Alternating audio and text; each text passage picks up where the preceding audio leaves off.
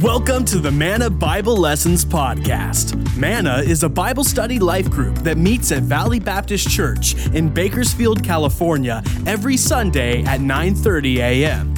However, if you're listening from another part of the world, then we welcome you and we invite you to stay tuned after the lesson to hear how you can submit your prayer request to be on our prayer sheet. Thank you for joining us, and now here's Brad Hannock.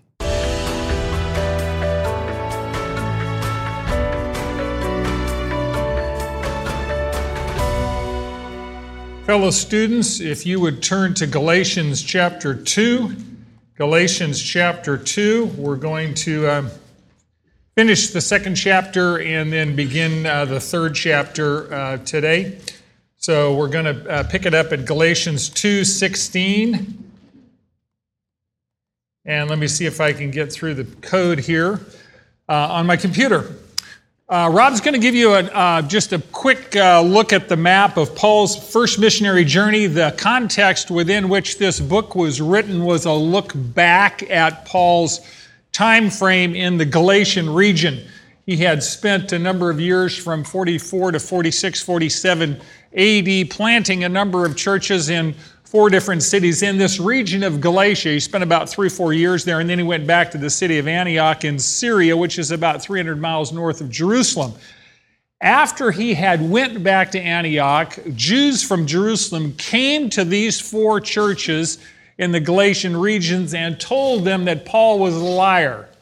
They said that Paul had told them that they were saved by grace alone, through faith alone, in Christ alone, but these Judaizers said that faith was not enough to be saved and go to heaven. You had to add something to that faith in order to get into heaven, and that faith was your own good works. So you had to have faith plus your own good works in addition to what Christ had done on the cross for your sins. They accused Paul to the, to the Galatian churches of being a, not a, a legitimate apostle and therefore his gospel teaching was not legitimate either. It wasn't from God, it was just a human opinion. So Paul spends the first two chapters of this book, there is six chapters in Galatians, he spends the first two chapters defending his apostleship and the legitimacy of the gospel he preached. So he reviews his life history, as you recall last week. He recounts that Jesus Christ changed his life from an adversary into an advocate, from a murderer to a missionary, and Jesus Christ called him to preach this gospel. He documents that the source of the gospel he brought to the Galatian churches was revelation, not just human speculation. And furthermore, he says, Look, the teaching that I brought you, the gospel message, is right in alignment with the gospel message the 12 apostles have been preaching as well. So, in this part of the letter we're going to pick up today, he describes how the central problem of human existence is how sinful man and holy God can have a relationship, and he's going to talk about that because the false teachers, the Judaizers, said that your relationship with God is dependent on what you do, it's dependent on human achievement. Paul says, no, your relationship with God is based only on your believing what God has already done for you through Jesus Christ. It depends on divine achievement. So let's pick up the crux of this argument in chapter 2, verse 16. This is Paul's definition, if you will, of the gospel uh, through the, the eyesight of justification, which is the core uh, central principle of that. Chapter 2, 16. Nevertheless, knowing that a man or a woman is not justified by the works of the law, but through faith in Christ Jesus, even we have believed in Christ Jesus so that we may be justified by faith in Christ and not by the works of the law, since by the works of the law no flesh will be justified.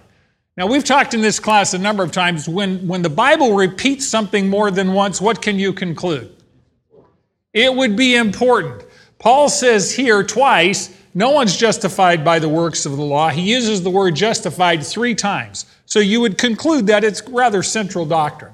Here's the, here's the key principle God declares us right in His sight when we believe and receive Jesus' payment for our sins. God declares us right or righteous in His sight when we believe and receive Jesus' payment for our sin. This issue is really called justification, and it's the core issue of Christianity. Of course, the central question of life is how sinful people and a holy God can have a relationship, and that is through and only through the doctrine of justification. Martin Luther called this doctrine of justification the cornerstone of Christianity. J.I. Packer, Anglican theologian, said that any church that has lapsed from justification by faith can scarcely be called a Christian church. So, exactly what is justification and how does that fit into the gospel message of salvation? Interesting question. Have you ever contemplated or just thought about how amazing it is that you and I can have a personal relationship with the God of the universe? That's better than any drugs I ever took. I'm serious. People are looking for what you have. It is incredible to think about we, as fallen people, can have a relationship with the God of the universe, a personal relationship. Amazing. The Bible says that God created people because He wanted to have a relationship with them. As you know, our sin has separated us from God, and we have rebelled against God, and we've actually declared war on God. We've ignored His word, disobeyed His will. Question How many of you ever been called to jury duty? How many of you have actually ever shown up and uh, sat on a jury panel in a courtroom? Interesting experience. Every day there are courtroom trials across the country, across uh, the free world, where guilt or innocence is a matter of, of a debate. In some cases, being found innocent or guilty can, can mean the difference between going free or being sentenced to life in prison. Now, in God's court of law, we are the defendants. We're the ones on trial, and there's no debate in God's court of law about whether we're guilty or innocent, is there? The entire human race is guilty of crimes against the judge himself. The just penalty for those crimes is eternity in prison, called hell. However, God, our judge, is not only perfectly just, the judge we serve is also full of grace and mercy. Because God loves guilty sinners, He made the first move to restore our broken relationship with Him. And of course, for that to happen, our crimes against Him have to be dealt with. The penalty for our law breaking has to be paid for justice to be done. You know, in a murder trial, uh, you will never hear a just judge say this. Uh, we have a murder trial here, even though the murderer is in fact guilty, proven, and even though a perfectly innocent person was killed, proven, I've decided just to forget about it and let's move on. You would never hear a just judge say that. Now, God is a just judge, so we simply can't take our sin and say, uh, let's just pretend it didn't happen. That would be unjust. Our just God made sure the penalty for our sin was paid for, but not by us, by someone else, by Jesus. That way, justice could be done and the guilty could go free. And everyone in this room is guilty. And every one of you who know Jesus as Savior has gone free. You have not paid for your own sin. We are amazingly saved by His grace. So, God, then, having done all this, calls each one of us to accept Christ's payment for our sins. You know, if someone wants to give you a, have you received a birthday gift? Ever received a Christmas gift? How many of you refused it? Just said, nope. That envelope that's got the crinkle in it, that's got green when you hold it up to a light. Nope, I don't want it. Nobody refuses those gifts. God gives you and I the ability to accept or reject His gift of forgiveness, but each person has to choose whether to reject it or receive it. Jesus said to Nicodemus, and He says to each one of us, John 3 16, whoever believes in Him should not perish but have eternal life. And that belief is a choice. When we trust in Christ to forgive our sins, of course, we turn away from sin and we turn to God. And then God responds to our faith and declares that, in fact, our sins are forgiven and we are right in our relationship with Him.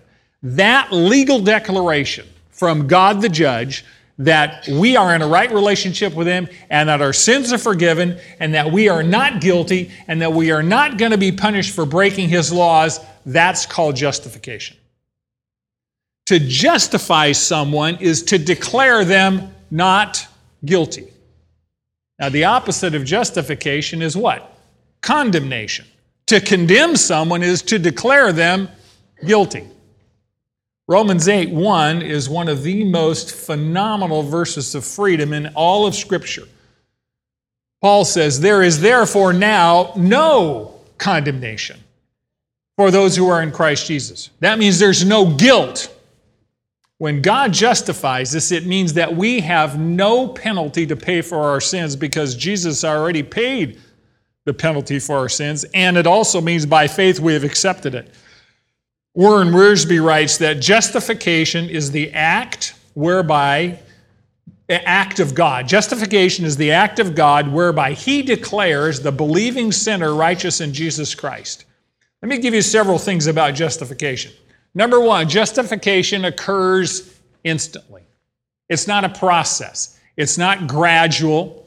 It occurs all at once. At the instant the sinner believes by faith that Jesus died for their sins, God bangs the gavel down and says, Not guilty. You are not more or less justified any more than you are more or less pregnant.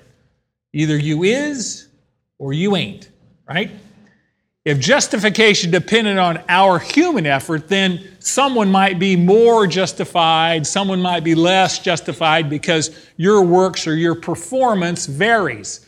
But since justification is an act of God, He's the one who says, not guilty.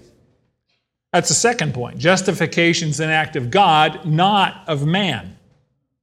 Romans 8:23 says, "Who will bring a charge against God's elect?" That's you and I. God is the one who justifies. Who is the one who condemns? now we know that Satan will always accuse us before God, right? Satan's right right now Satan's in heaven accusing you and I. And he's got a lot to go on because you give him a lot of material. I've given him a lot of material in the last 24 hours. I mean, a lot of material. You know, it's really interesting when you say, Lord, open my eyes and show me the ways in the last 24 hours that I have not honored you. He does. and you're going, oh, I didn't want to know that much.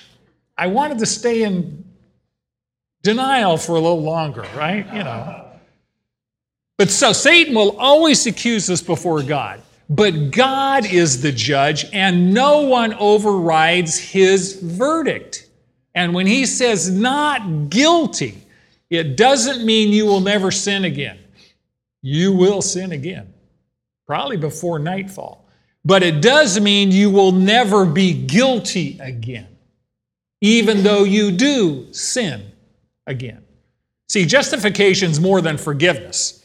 Forgiveness is kind of like a pardon. You, you know, you at the end of uh, a political term, it's pretty common practice for governors or presidents to do what?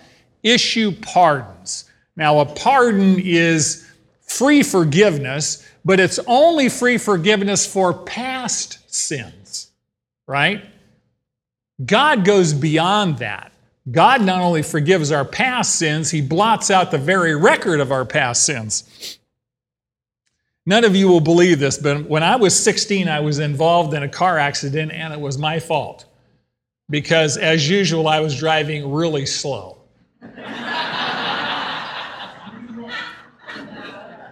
and I just lied to you. I was a brand new driver. I had driven a thousand miles with my family up in north, and then, of course, three miles from home, you get in a car wreck, right? That's what usually happens. So the judge, I went before the judge, believe it or not, back in the day, you did that. And the judge decided to keep my infraction on the books for a period of time. And if my driving record remained clean, she said she would issue a pardon and wipe the offense off the books just as if it never happened. When God declares you not guilty, you can never be declared guilty before God again, even though you will sin again. Psalm 32 verse 1. Blessed are those whose lawless deeds have been forgiven and those whose sins have been covered. Blessed is the person whose God, whose sin the Lord will not take into account. See, when God declares you righteous, that's justification. He declares you righteous forever. He's erased all of your sin, your past sin, your present sin, and your future sin all at once. Your sin is not an entry in his accounting ledger anymore because he doesn't even remember your sins. He says, As far as the east is from the west, so far as God remove your sins from you. Well, east and west are infinitely apart. There is no east and west endpoint. There's a north and south pole, but there's no east pole and west pole. He says he puts them in the middle of the sea and puts up a no fishing sign. There is no record of your sins ever happened. The story is told of a man in England who put his Rolls Royce on a boat and went across to the continent to go on holiday. While he was driving in his Rolls Royce around Europe, something happened to the motor of his car. He cabled the Rolls Royce people back in England and asked, I'm having trouble with my car. What do you suggest I do? Well, the Rolls Royce people flew a mechanic over to where he was. The mechanic repaired the car, and flew back to England and left the man to continue his holiday. As you can imagine, the fellow was wondering, wonder how much this is going to cost me. So when he gets back to England, he writes a letter to the Rolls Royce people and asks them how much he owed them. He received a letter from the Rolls Royce office that read Dear Sir, there is no record anywhere in our files that anything ever went wrong with a Rolls Royce automobile. That's justification. Verse 3. Point 3. God justifies sinners, not people who claim they have no sin. See, God shows mercy on those who confess their crimes and throw themselves on the mercy of the judge. Don't tell God you haven't broken his laws. We're f- the world's full of people who tell God they haven't broken his laws. That's like telling the police officer, I didn't run that red light. They've only got you on videotape going through it at 35 miles an hour. The evidence is pretty clear, right? See, God justifies the sinners who accept Jesus' payment for their crimes, and you've heard this, the Puritans came up with this. Justification is just as if I never sinned, because there is no record of it. People who, of course, claim they have no sin will pay for it themselves because they've refused Christ's payment for their sin. And number four, God declares us to be righteous, not guilty, when we trust that Jesus took our sins and gave us his righteousness. See, God could, the only reason, the only way God could, could declare us not guilty is because he's already declared Jesus guilty. God declares us just, not based on our righteousness, but based on Christ's righteousness. Sin, of course, has to be paid for in order for justice to be served, and we can't pay for sin ourselves because if you paid for sin yourself, you wouldn't have a relationship with God because you would be separated from God for all eternity. No relationship. So God pays for our sins himself. It's like a judge in a court who imposes a fine on his own daughter for a traffic ticket. And then he comes down from his bench to stand with her, reaches into his wallet, and pays the fine himself. So justice is served and mercy is granted at the same time. Romans 5 8 says, but God demonstrates his own love toward us in that while we were yet sinners, Christ died for us. When Jesus died in my place for my sin, God put my guilt on Jesus and punished him for the crimes I committed. You know, way back several centuries ago, especially in 15th century, 16th century England, Kings were considered, you've heard of the divine right of kings?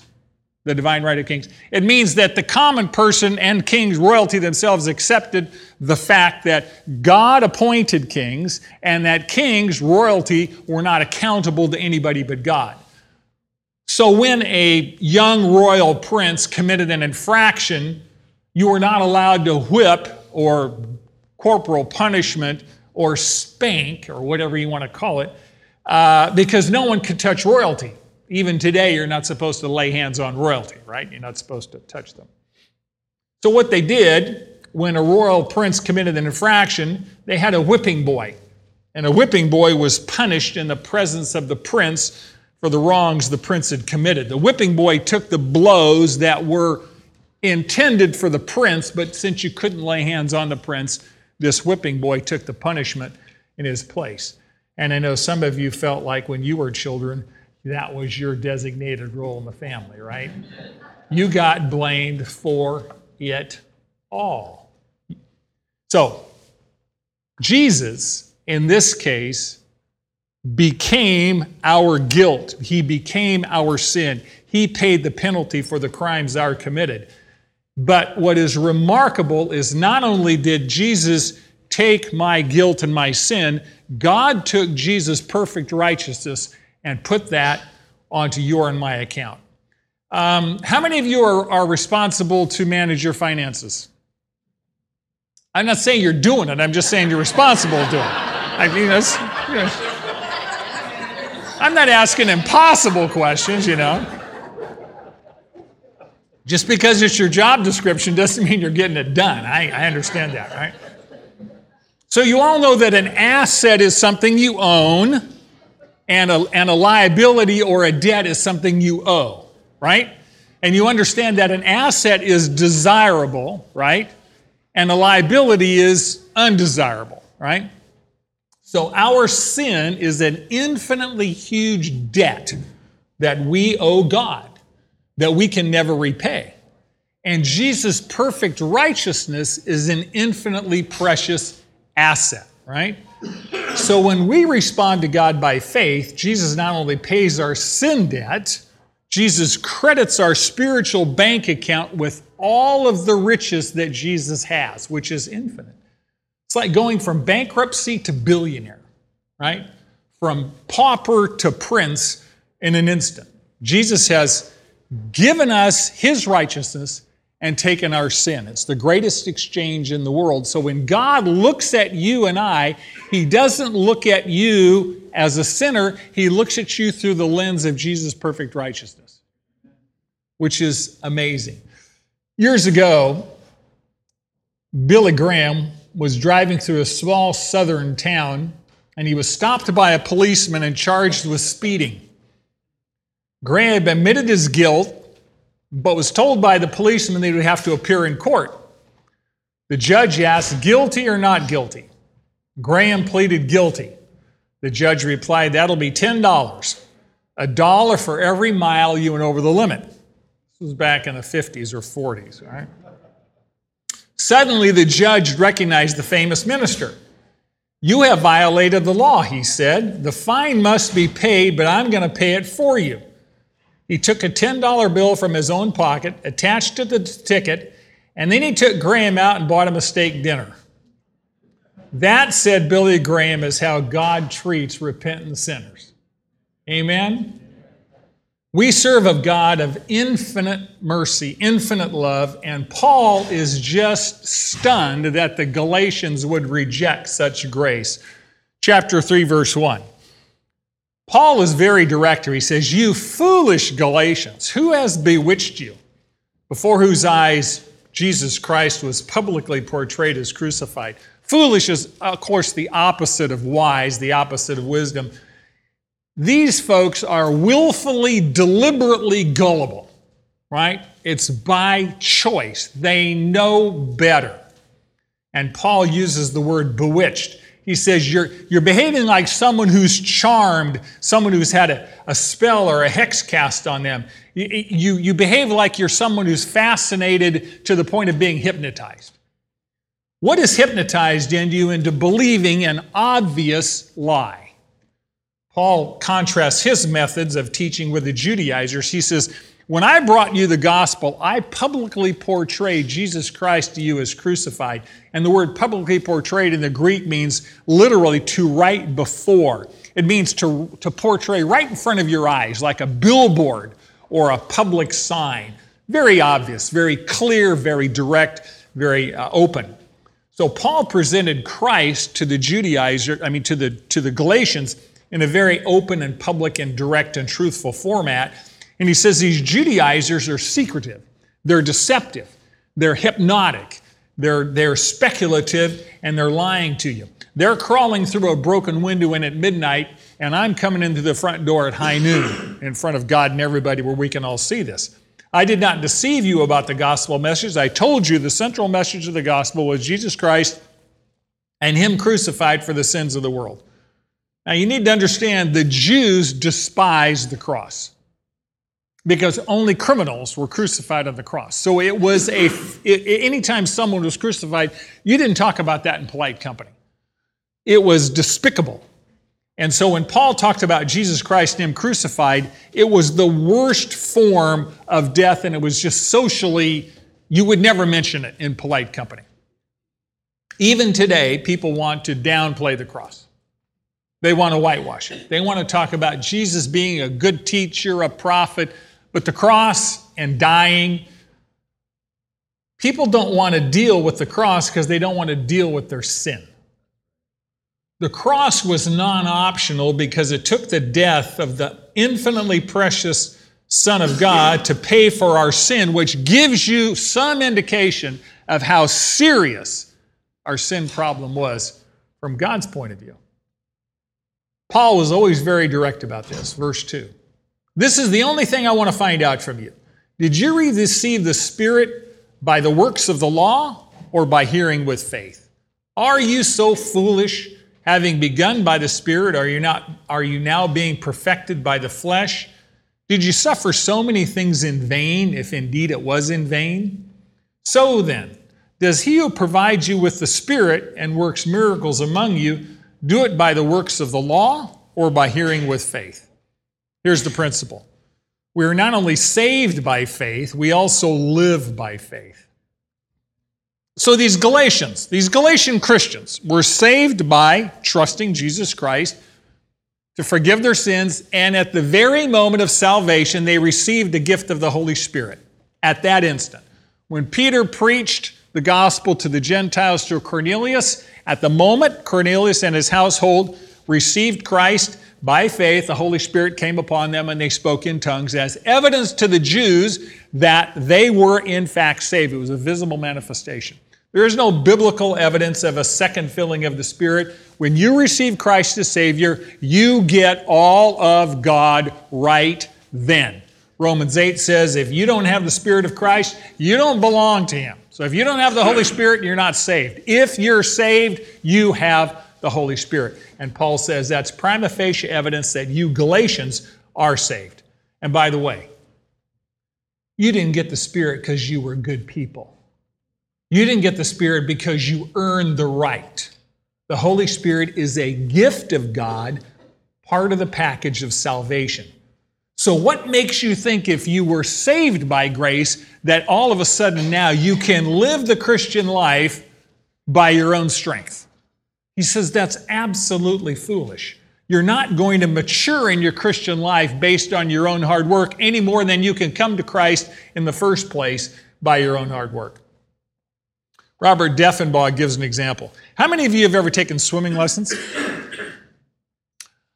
First time I was in the water, over my head, I was terrified. You know, feet on the feet on the bottom of the pool, that's fine, but when you kind of get put out in deeper water, you're, you're, you're, you're convinced you're going to die. You're going to drown, right? So you flail around and you're trying to keep yourself afloat, and it's exhausting. And the more you flail about, the more exhausted you become. However, at the YMCA, they taught me something extremely important. They taught me that I couldn't keep myself above the water, but the water itself could keep me up. Because the first lesson in teaching a person how to swim is teaching them how to float. And for a guy like me, floating is not that easy, right? there is no buoyancy in just bone. It's tough deal. Bone is denser than water, right? So the more we learn to relax and trust the security of the water in keeping us afloat, the more we stop flailing, stop struggling, stop depending on ourselves. And of course, then we can learn how to actually learn various swimming strokes, the breaststroke, the crawl, etc., and we can move through the water. How foolish would it be once you've learned how to float and once you've learned that the water will keep you up to go back to flailing around, struggling, trying to stay on top of the water yourself? That's what Paul is telling the Galatians. You've been saved by grace. You've been given the Holy Spirit by grace. And now you want to abandon all the riches of God and go back to human effort, which didn't get you any of those riches in the first place. What kind of foolishness is that? And yet, this is the reality of many Christians today. How many Christians you know come by faith to Jesus Christ, believe that He's paid the penalty for their sins, forgiven them, they have all the riches of God, and yet, when it comes time to live the Christian life, it all depends on me. What I got to do, how much work I got to put in, all the lists of the do's and the don'ts, and all the stuff I have to live up to and it is exhausting and it is frustrating. And many, many times we're living out somebody else's lists of what we should be doing, as opposed to day by day saying, Lord, what is it you want me to do today?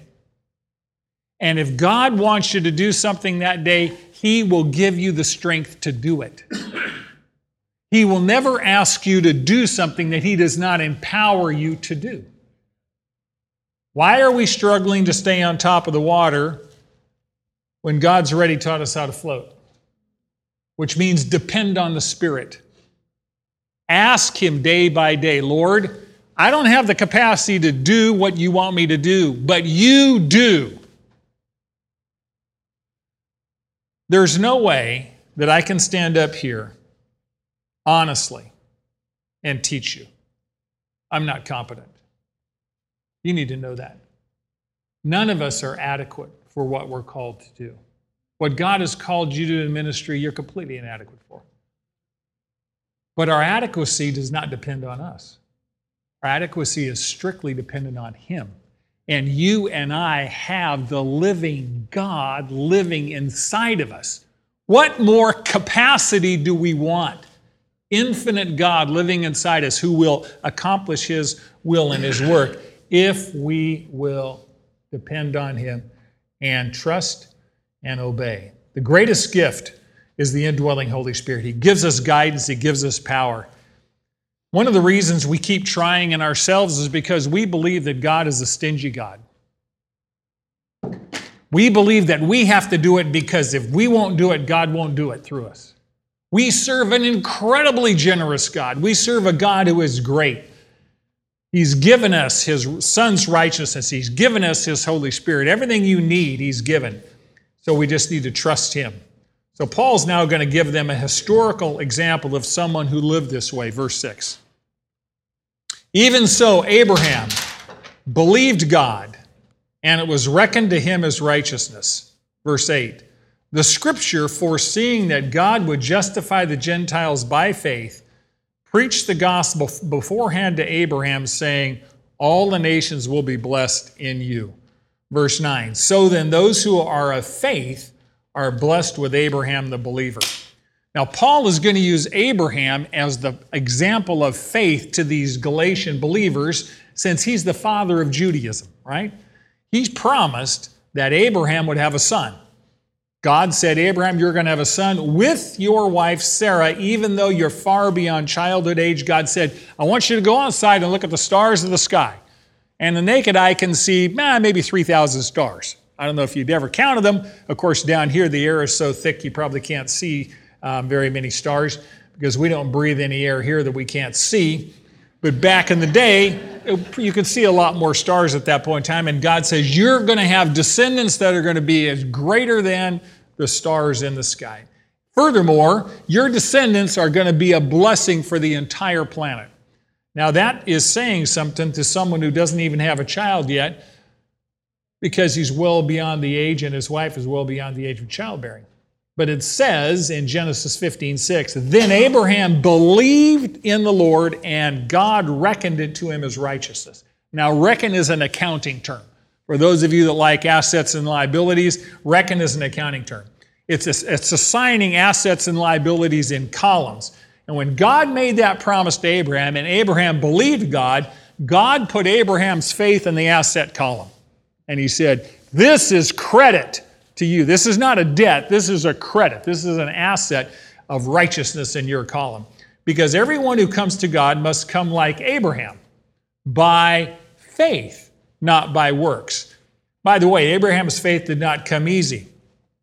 Romans 4 gives, gives me the best picture that I've seen about the struggle Abraham went through. Romans 4:18. In hope against hope he believed, so that he might become a father of many nations according to that which had been spoken, so shall your descendants be. Verse 19. Without becoming weak in faith, he contemplated his own body, now as good as dead, since he was about a 100 years old, and the deadness of Sarah's womb. Yet, with respect to the promise of God, he did not waver in unbelief but grew strong in faith, giving glory to God and being fully assured that what God had promised, he was able also to perform. Therefore, it was credited to him as righteousness. Here's the principle faith is acting according to God's promises, regardless of circumstances. Faith is acting according to God's promises, regardless of circumstances. Abraham believed that he and Sarah would have a son, despite the fact that he's 100 years old and she's 90. He believed it because God promised it, not because it was humanly possible. As a matter of fact, faith does not operate in the realm of the humanly possible. Faith begins where human capacity ends. Faith begins where human capacity ends, and that's a quote from George Mueller. George Mueller ran orphanages in England. And routinely, they would have hundreds of children in these orphanages, and there would be no food in the pantry. None. And George Mueller never ever told the public at large what he needed. He just prayed about it. And he could write in his diary dozens, even hundreds of times, there was no food. And they would pray. And before they got done, they'd hear the ox carts come up, and there would be these ox carts of donations of food for breakfast.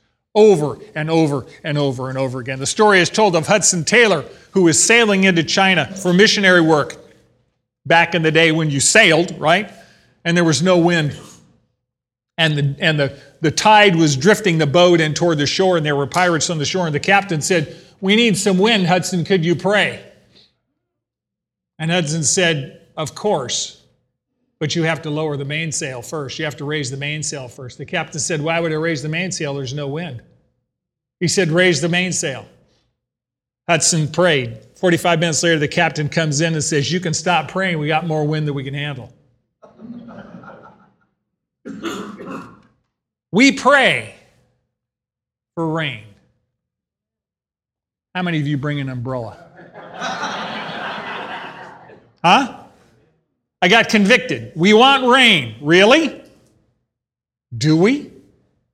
How bad? You all start carrying umbrellas, you might start a conversation in this church. Do we believe God? For what? And I, we're not talking a lot of faith here, right? I mean, this is not exactly the Sahara Desert. If you want to pray for rain and believe God, go for some place where it's never ever rained like in the Chilean desert, they haven't ran 136 years. That would be faith. Just saying. Paul is telling the Galatians that faith has always been the only way to come to God. So, what is faith? Faith is believing that what God has promised, He will do regardless of circumstances. And the issue is not the strength of your and my faith, the issue is the object of our faith. See, God makes promises to His people. And God is pleased when we trust Him, when we rely on Him. Faith is when you put the full weight on something. Your full weight, depending fully on the object of your faith. You are all sitting in chairs. Somehow, I believe that you all have faith that that chair will support you. You know why? Because you sat down. If you didn't believe the chair would support you, you would not sit down. And when you trust God with your marriage, your children, your health, your eternal future, as Brother Ron said, your struggles in this life, you're putting your weight, your faith, your life based on the character and promises of God. And some of us in this room, some of you in this room, are struggling with things that have no human solution. You're operating way outside the area of human capacity. That's where faith begins. There are circumstances with your family, your children, your grandchildren, your health, your finances, your job, you name it, your history, past sins and guilt, whatever it happens to be, future doubts and anxieties, where there is no human solution. And God says, I know the plans that I have for you, Jeremiah 29 11 plans for welfare and not for capacity, to give you a future and a hope. Then you will call upon me and come and pray to me, and I will listen to you when you seek me and search for me with all your heart. So when you come to the end of yourself and your problems are beyond human capacity, that's where faith begins, and you have to say, Are the promises of God real? When I don't have a solution to how my children are behaving, is God in charge of my children or my grandchildren or my health? And you may have a diagnosis that says, if Jesus doesn't fix this thing, I'm going to heaven. Well, that would not be a consolation prize. That would be the main event, right? So we always have choice. Hebrews 11 6. And without faith, it is impossible to please him. For he who comes to God must believe that he is, and that he is a rewarder of those who seek him. See, our problem with faith in our circumstances, when we come to God and our circumstances are impossible, we have an agenda about how we want God to deal with it, don't we? We say, God, here's the solution that I would like you to supernaturally implement. Thank you very much. Just let me know. I, have got the plan. You just need to make it happen. Well, God has the plan. And He will make His plan happen. Your job is simply do I believe Him? Am I going to trust Him to accomplish His plan? Because His plan for me is better than my plan for. How we live reveals what we have faith in. Would you agree with that statement? How we live reveals our trust. Jesus promised near the very end of the Bible. I got convicted about this last night. I was done with this lesson. I really wanted to be done with this lesson. You know, there comes a point where it's like, Lord, ah, I'm struggling, I'm struggling. And the Holy Spirit is very, very faithful, and He just brings this verse to mind. Have you ever, you ever struggled with something and the Holy Spirit brings a scripture to mind? That's the Holy Spirit talking to you. If you're struggling with something and, and a scripture comes to mind, that's God. Revelation 22, right near the very end of the Bible. This is a promise from Jesus Christ himself. He says, Behold, I am coming quickly, and my reward is with me to render to every man according to what he has done. And the question is, do I believe that? Do I believe that promise? Oh, sure. God said it. Jesus said it. Of course I do. So if we have faith that God means that promise, have I adjusted my priorities? And am I living in light of the fact that when he said, I am coming quickly, that could mean today? Let me tell you, most American Christians are not believing that promise because when you look at their schedule and their life, it does not reflect faith in that promise. So, one of the ways you evaluate what you have faith in is evaluate your, your priorities, evaluate your schedule, evaluate where your time and your money goes, and that will reveal. If I believe that Jesus is coming soon and that it rewards faithful living, what should change in my life? What should change in my priorities? Because how we live reveals what we believe. Carry an umbrella with you.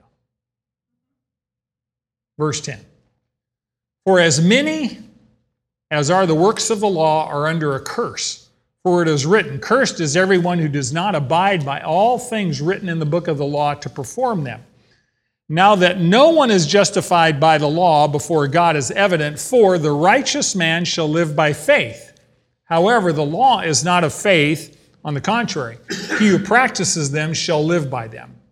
So Paul says law and faith are mutually exclusive. Faith and works do not commingle any more than oil and water. Paul says if God is going to declare you not guilty, if God is going to justify you based on your works, here's the standard. You have to keep every one of God's laws 24 7, 365 the rest of your life, no exceptions. No vacations, no breaks, no coffee breaks, no lunch breaks, 24 7, 365 perfectly. Now, no human being except Jesus Christ can do this. So, our ability to please God by perfectly keeping law is a non starter because none of us can do it. That's why none of us are justified by the law. And that's why we come by faith. Because Jesus Christ did keep the law perfectly. He earned the righteousness that perfection demanded, and therefore, the righteousness that he earned by living a perfect life was given to us as a gift. And we just have to receive it. The problem why faith is so difficult for people is because it requires humility. We have to come to God and say, I, I, don't, I'm not, I don't have it. I have not kept the law. I am a sinner. I am in need of a Savior. Many, many people believe that they keep the law. They say, Well, I've not murdered anybody, I've not committed adultery. And Jesus said, Whoa, whoa, whoa, whoa, hang on. If you've, if you've been angry with your brother in your heart, if you've lusted for someone in your heart, you've broken the law. So you not only have to keep the law behaviorally, you have to keep the law in your thought life. You can never sin in your thought life. And yet, we all do all the time, every day. That's why 1 John 1 9 is so important. If we confess our sins, he's faithful and just to forgive us our sins. So, because we're unable to keep the law, God kept it for us through Jesus Christ. And by faith, all we need to do is receive that forgiveness and be reconciled to God. At that point, God bangs the gavel down and says, In my sight, you are just. In my sight, I do not see any sin now or ever. I only see the righteousness of Jesus Christ. I see you through the lens of my Son. And our privilege is to go and tell people who are lost that they can have a personal relationship with the God of the universe. Amazing. Amazing. Let's review. Number one, God declares us right in His sight when we believe and receive Jesus' payment for our sins. Justification, of course, is when God says not guilty, and that occurs instantly because justification is an act of God, not man. God justifies sinners, not people who claim they have no sin. God declares us to be righteous when we trust that Jesus took our sins and gave us his righteousness. We are wealthy beyond comprehension. We are not only saved by faith, we also live by faith. That's probably real relevant to us because most of us in this room are, sa- are saved. We know Jesus. It's a question of day by day by day living out that life by faith in Him and not trusting in ourselves. And the big one uh, for a faith standpoint is the last one. Faith is acting according to God's promises, regardless of circumstances. And the reason we can say confidently what we say is because who is master of your circumstances? Who is master of your circumstances? God is master of your circumstances. So he has arranged them to accomplish His purposes. That's why you can take His promises to the bank. Okay. Love you guys. Read ahead, Lord willing. We'll be uh, continuing in Galatians for at least another six weeks. Now that you know, do.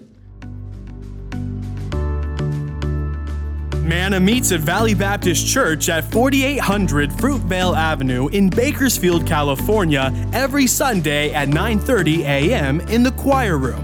We would love for you to join us.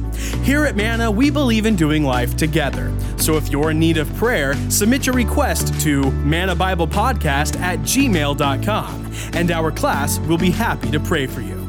Thank you for joining us today, and now that you know, do.